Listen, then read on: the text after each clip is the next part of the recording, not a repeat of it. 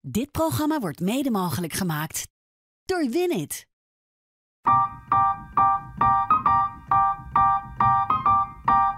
Ik ontmoette schrijver Philip Huff een jaar of tien geleden in een Amsterdams café om te vragen of hij zin had om een erotisch verhaal te schrijven voor een nieuw tijdschrift.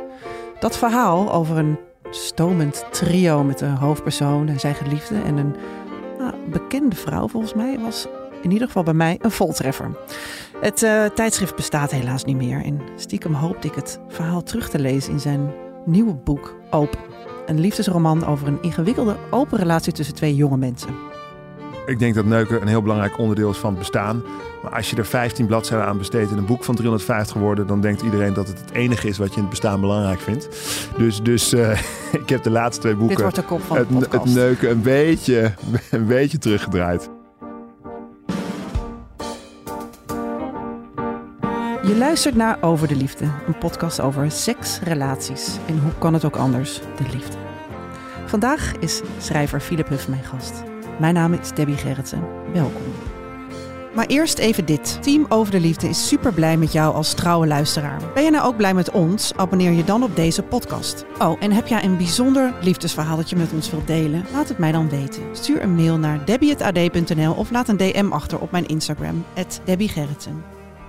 Ik las het verhaal helemaal niet terug. Het had niet misstaan, hè, in het boek. Uh, nee, klopt. Weet je nog waar? Zeker, ja, ja, ja. Maak je geen zorgen.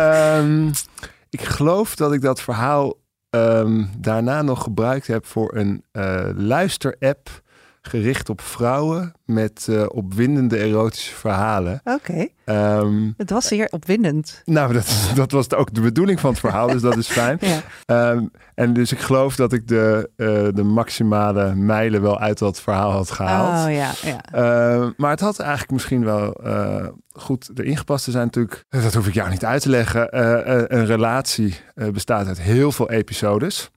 En in een boek um, kies je er dan enkele om het hele verhaal te vertellen. Je Hmm. kan natuurlijk niet elke leuke, elke leuke uitspatting opnemen, maar één of twee. Maar uh, ik ben blij, ben blij dat deze bij is blijven Maar dus hangen. misschien moeten we de luisteraars een beetje context geven over het verhaal. Um, of, of zullen we daar later even op terugkomen? Kan ook. Ik, ik, geef me helemaal aan je maar, over. dat klinkt altijd heel goed. Uh, ja, nou ja, we gaan het later even verder bespreken, dit verhaal. Want het, ik bedoel, het, het, komt niet in het boek voor. Het was een wel spannend verhaal, ik moet wel zeggen. Dus het was ook wel een beetje autobiografisch, dus dit verhaal.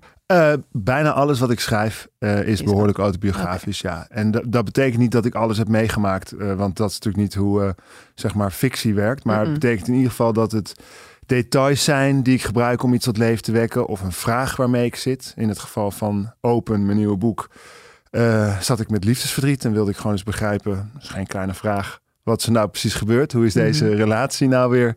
Hè, niet de eerste keer in mijn leven dat ik een relatie in de greppel rij. Uh, dus dan is het ook autobiografisch. Maar ja, dan ga je schrijven over die vraag. En dan kan het zomaar zijn dat je drie, vier, vijf pagina's verder bent. Mhm. Mm -hmm. Die wel heel waar zijn over wat je van het leven weet. Maar die niet, uh, nee. zeg maar, een dagboekverslag zijn van je relatie. Nee, precies. Want je boek gaat over een stel dat worstelt eigenlijk met zowel de traditionele monogame relatievorm als de open relatievorm. Ja. Het is een autobiografische roman. Ik denk dat, ik bedoel, ik ken jou een beetje en ik ken ook al een beetje, ik bedoel, ik lees natuurlijk veel van jou en ik heb je een beetje heel gevolgd. Dus veel mensen zullen dat ook wel, zullen ook wel delen herkennen. Ja. Waarom wilde je zo'n persoonlijk verhaal opschrijven en delen met de wereld?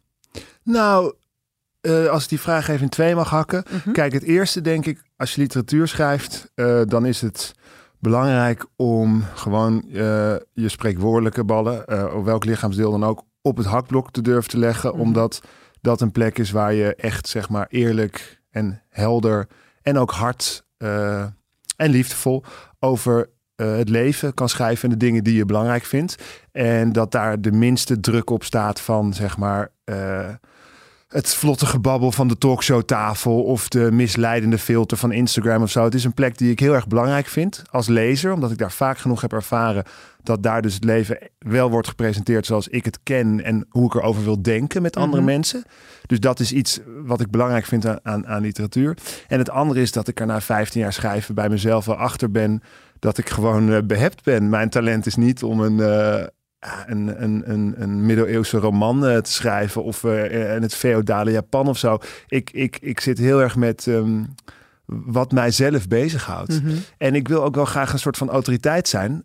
Want waarom zou ik anders ergens een boek over schrijven? En die autoriteit ben ik min of meer over wat ik zelf heb meegemaakt. Mhm. Natuurlijk ook niet, want ik probeer dus mijn vinger erachter te krijgen. Maar ik geloof dat ik daar in ieder geval de meeste kennis en kunde eh, over heb. Eh, wat is me nou gebeurd? En dan probeer ik daar omheen te lezen, non-fictie, om het een beetje te begrijpen. En dan op een gegeven moment ga ik gewoon schrijven om, om, om eh, in het geval van niemand in de stad de zelfdoding van een vriend. Hoe kan zoiets onder je ogen gebeuren? In het geval van wat je van bloed weet, wat zijn de gevolgen van een gewelddadig huwelijk?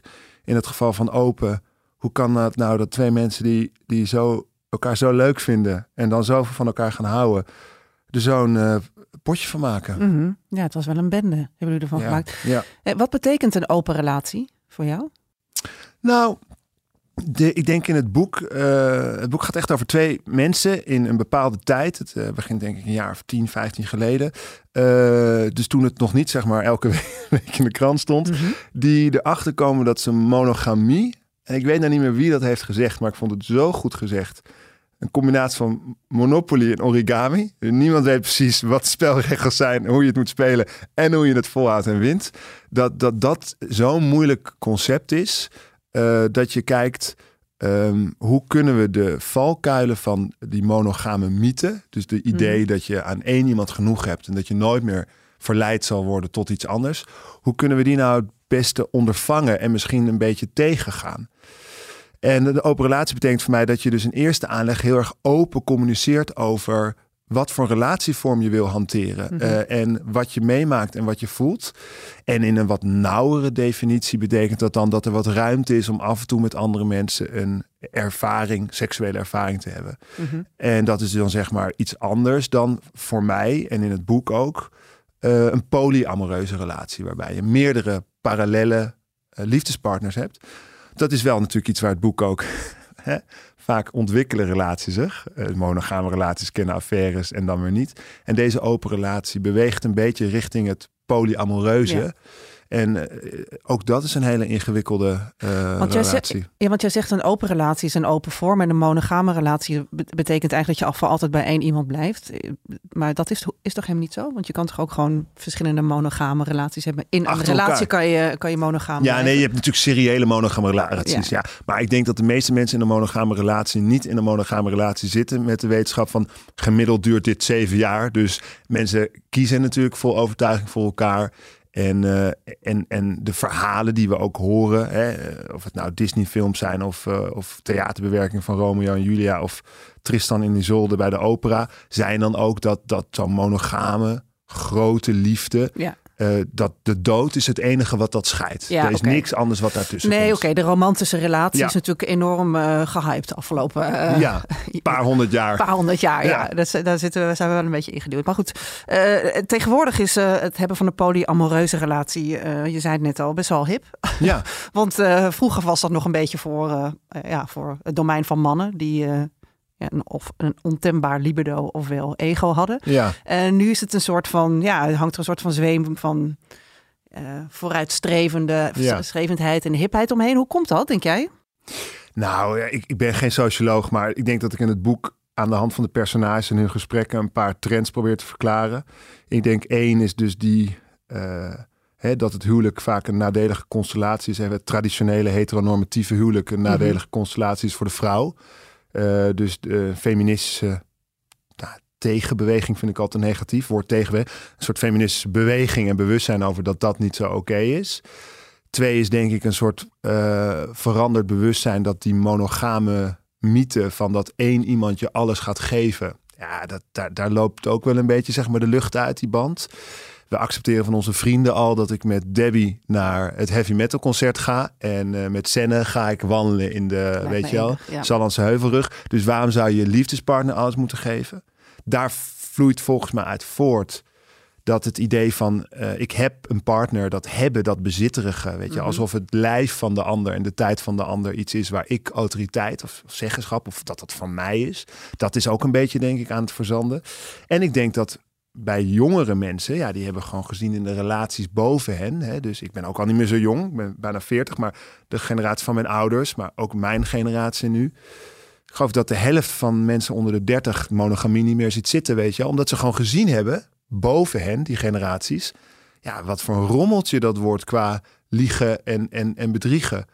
Dus, uh, dus ik, ik, ik, denk dat het een, een feministische beweging is, een, een soort lichaamsbevrijdende be beweging en een, een, een, een, een, een reactie op um, wat, we gez wat, wat gezien is in, in hoe verstikkend zo'n monogaam model kan zijn. Maar zo'n monogame relatie, oké, je zegt dat, is, dat kan een rommeltje zijn, maar de open relatie, of ik bedoel, ja, ja maar ik, ik wil niet vervelend zijn, maar dat is nog een grotere rommel. Nou, ik weet niet dat nog groter, dat, dat, daar ben ik het dan dus niet mee eens. Ik denk gewoon, het is absoluut in dit boek van mij is het absoluut een rommeltje, maar bijna alle literaire romans die ik bewonder over uh, zeg maar wat meer normatieve relaties, queer relaties of tussen een man en een vrouw, zeg maar van Revolutionary Road tot uh, nou, noem maar één, welke goede roman.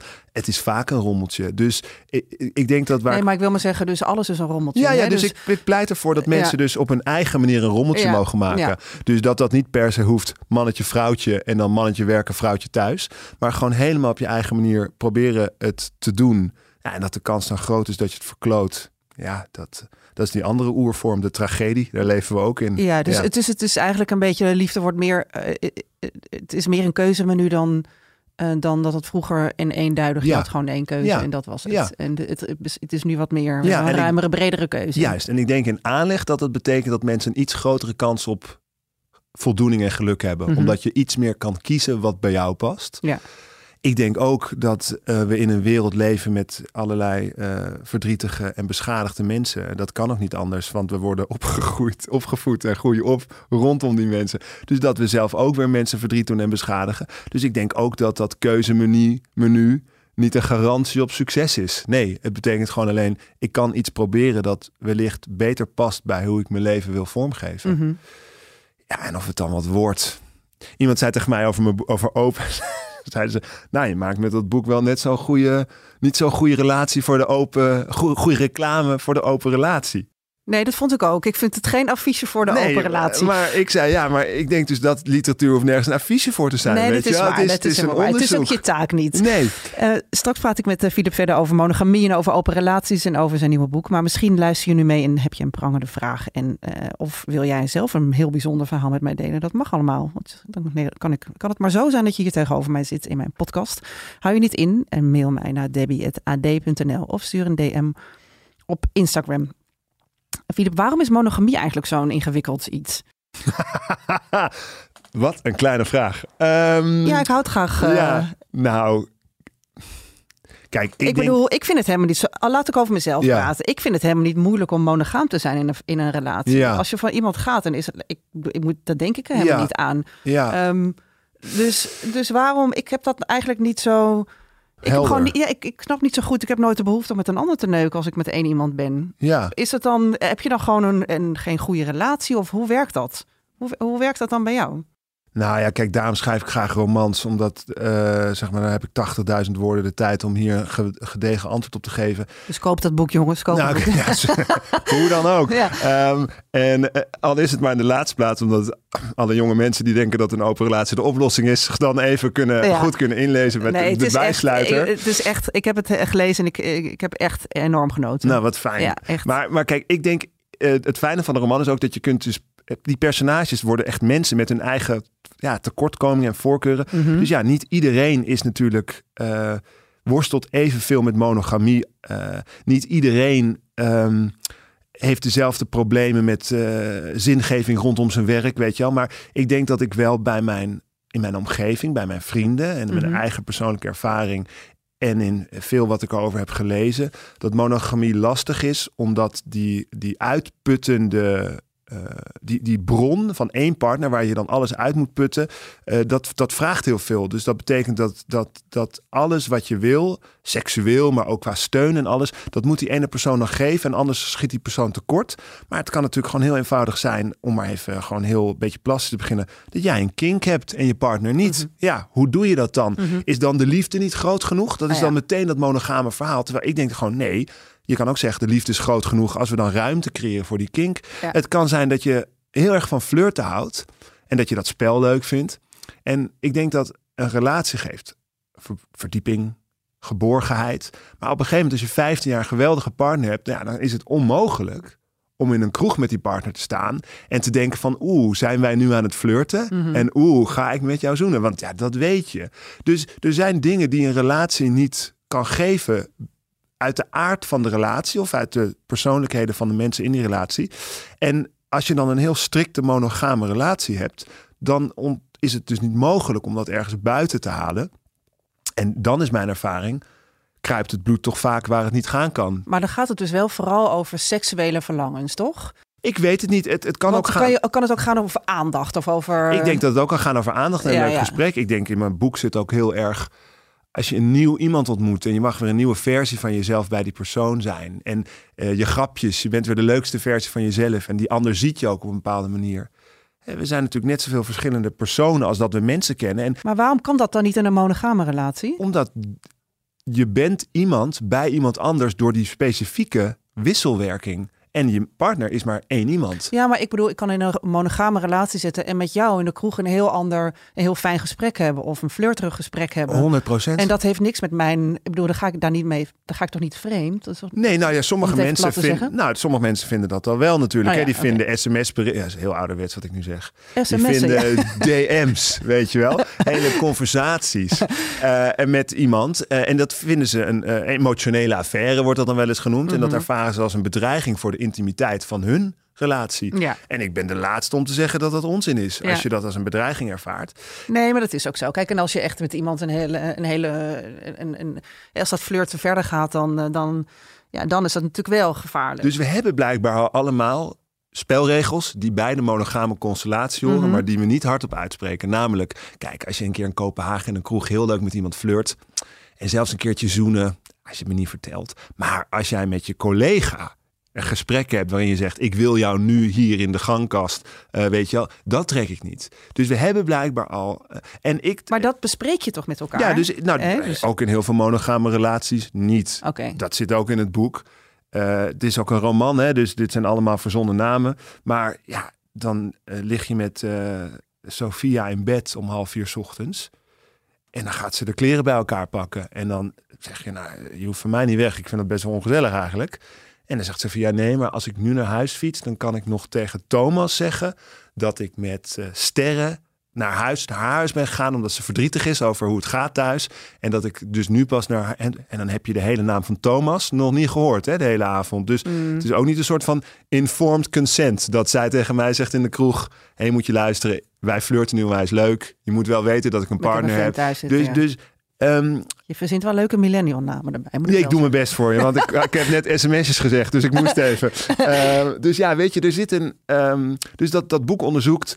ehm, blijkbaar zijn de verhalen die we horen en de manieren waarop we leven, dat, dat, dat, dat nemen we allemaal over en aan. En daar komt dus van alles bij. En ik Mhm. zeg echt niet dat iedereen in een monogame relatie dit soort dingen doet. Dat zeg ik helemaal niet. Ik zeg alleen dat mijn doorleefde ervaring is dat het wel is gebeurd. En ik onderzoek in een boek dus wat dat betekent. Nou, één ding dat kan betekenen is dat ik denk, ja, die hypocrisie die trek ik niet. Want als ik Thomas zou zijn, zou ik gewoon uit mijn humeur zijn dat Philip weet dat zijn vriendin daar heeft geslapen, Ja. maar Thomas niet. Dus ehm, ik was vrijgezel en ik ging richting een relatie. En toen heb ik gewoon gezegd, eh, wat vind jij daar nou van? Hoe is dat voor jou? Weet je wel, die, die, die heimelijkheid. En eh, in het boek onderzoek ik twee personages die zeggen, nou, dat vinden we eigenlijk niet bevorderend voor de intimiteit van onze relatie. Dus laten we open en eerlijk zijn over wat we aan verlangens hebben en wat er vervolgens gebeurt. Maar dat gaat wel mis, want, in het- want die personages in het boek, de, de, dus de ene affaire volgt de andere op, waar niet over gepraat Ja. wordt.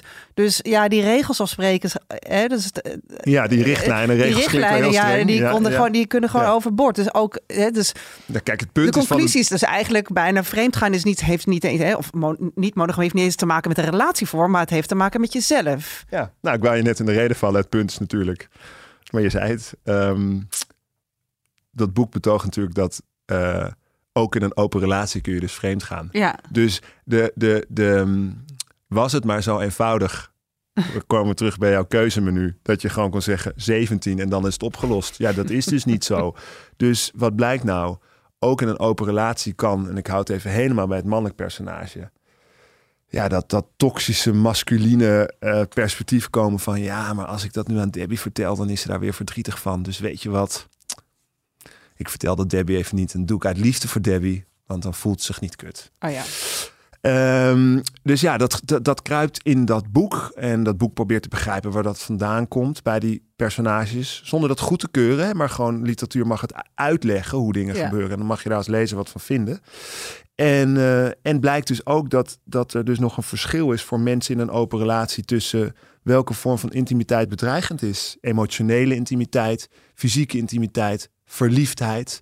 Sommige mensen zeggen, ja, maar ik kan alleen... Uh, mag ik neuken zeggen in jouw podcast? Ja, ik, mag alleen, ik kan alleen neuken als ik verliefd ben op iemand. Ja, en, nou, dat kan. Dat kan, dat snap ik, want ja, het is een bepaalde vorm van intimiteit waarbij je dan dus een bepaalde gevoelens wil hebben. Maar ja, je kan je ook voorstellen dat mensen zeggen, ja, maar als jij verliefd bent op iemand en je gaat ermee neuken, ja, dat vind ik juist wel gevaarlijker dan dat je één keer in de twee maanden afspreekt met, uh, ik ben even door mijn namenreservoir heen. Met deze of gene. Oh, omdat jullie allebei heel graag... Guusje. Met Guusje. Omdat jullie allebei heel graag uh, eh, BDSM-spel spelen. Ja, oké. Maar goed, kijk, een kink snap ik. Hè? Want dan kan, als je echt een kink hebt en je gaat, dan kan het niet kwijt in je relatie. Snap ik heel goed dat je daar uh, iets anders voor zoekt. En, en daar moet je ook over praten. Maar wat ik niet zo goed snap, en dat blijf ik gewoon continu terugkomen. Als je als Philip echt van Debbie houdt. Ja dan ga, je, dan ga je toch niet neuken met een ander? Waarom zou je mij dan kwetsen? Ja, lieve Debbie. Waarom zou je mij pijn doen, maar hier, hier zitten de, de wereldliteratuur natuurlijk vol mee. Met, omdat mensen in eerste aanleg... Nee, niet in eerste aanleg. Ik ben milder voor ons. Maar omdat wij het een van de koningskoppels in de mens is... egoïsme en socialisme. Dus hoe verhoud ik me tot de rest? Samenwerking, lief zijn, zorgen voor. En hoe verhoud ik me tot mijn eigen diepe verlangens die ik wil bevredigen? En daar zit, een er zit gewoon een, schaaltje. Hoe hoort men zich te gedragen? Ja, mhm. men hoort natuurlijk zijn partner niet te kwetsen.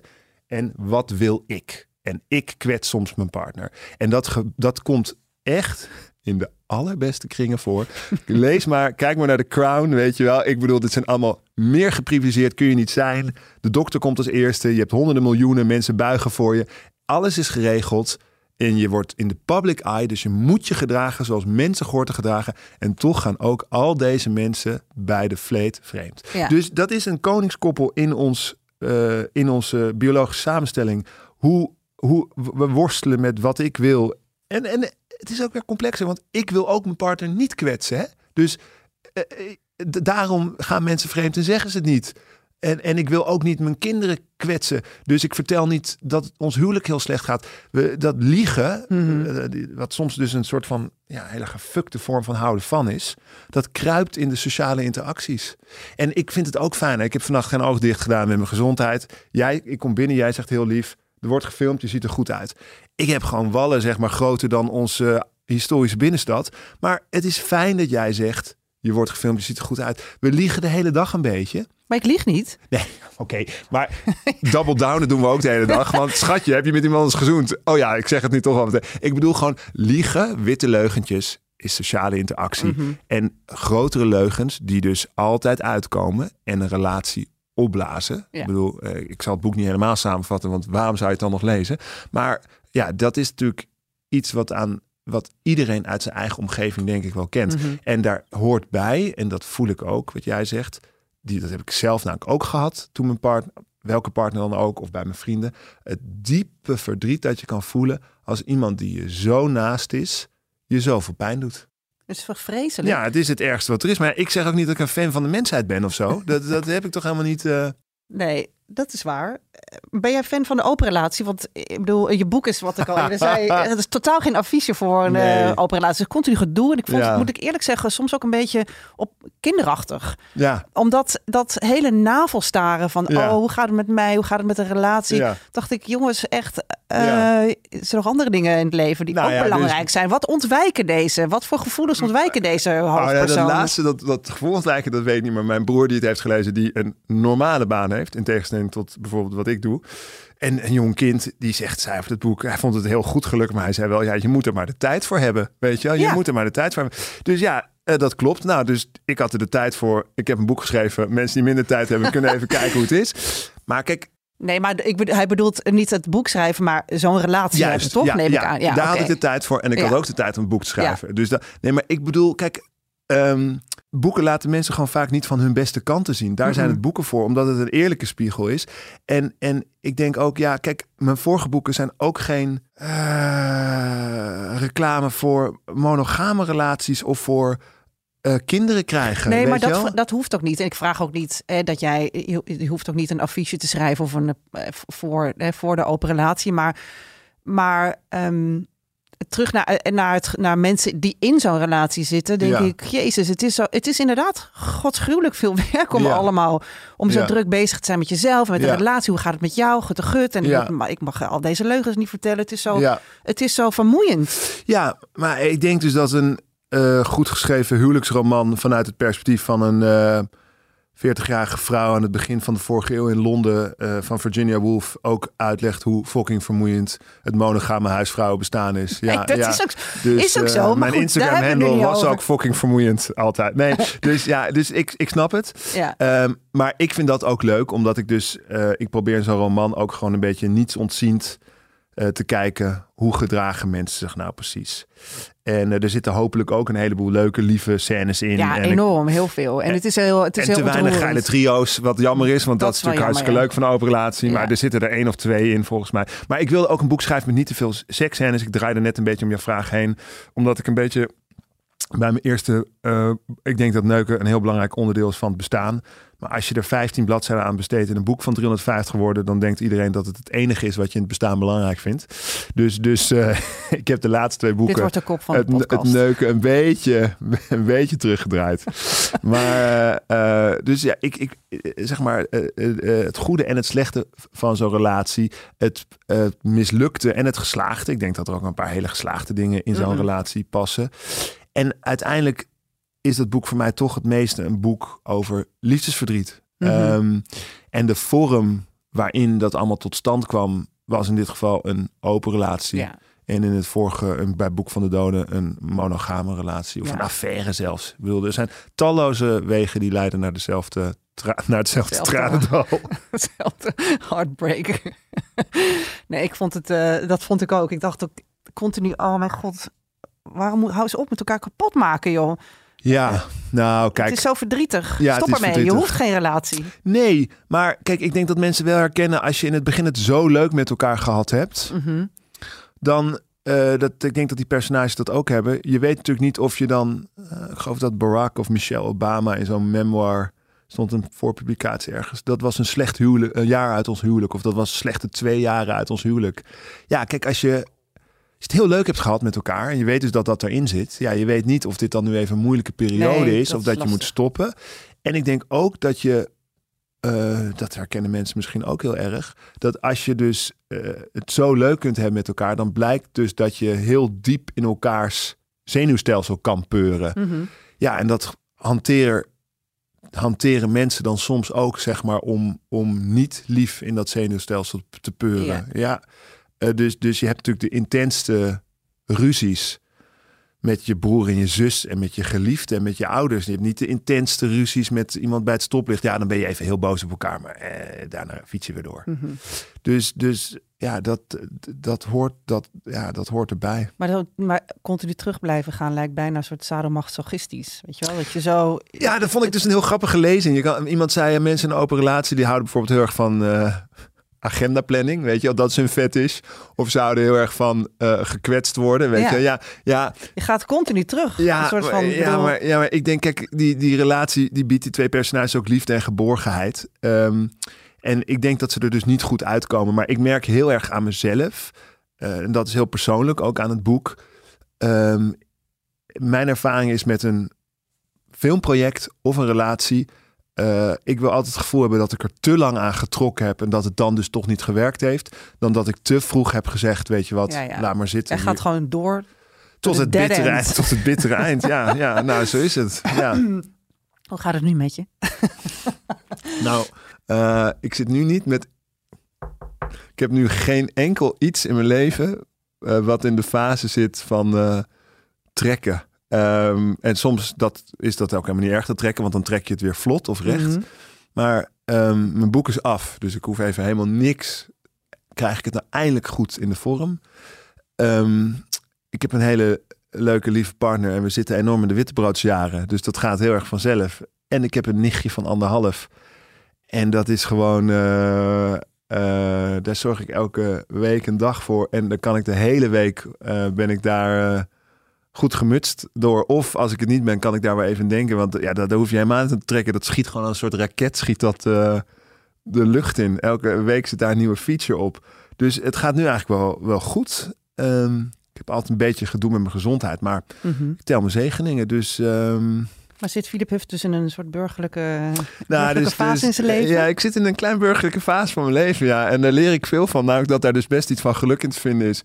um, maar goed, ook daarvoor heeft Philip Huff genoeg boeken gelezen om te weten dat... Um, er is altijd een moment dat, uh, dat de pendule weer de andere kant op, of de sloopkogel weer de andere kant op, uh, opslingert. Um, maar tot die tijd telt Philip Huff zijn zegeningetjes en, uh, en is die vrij content.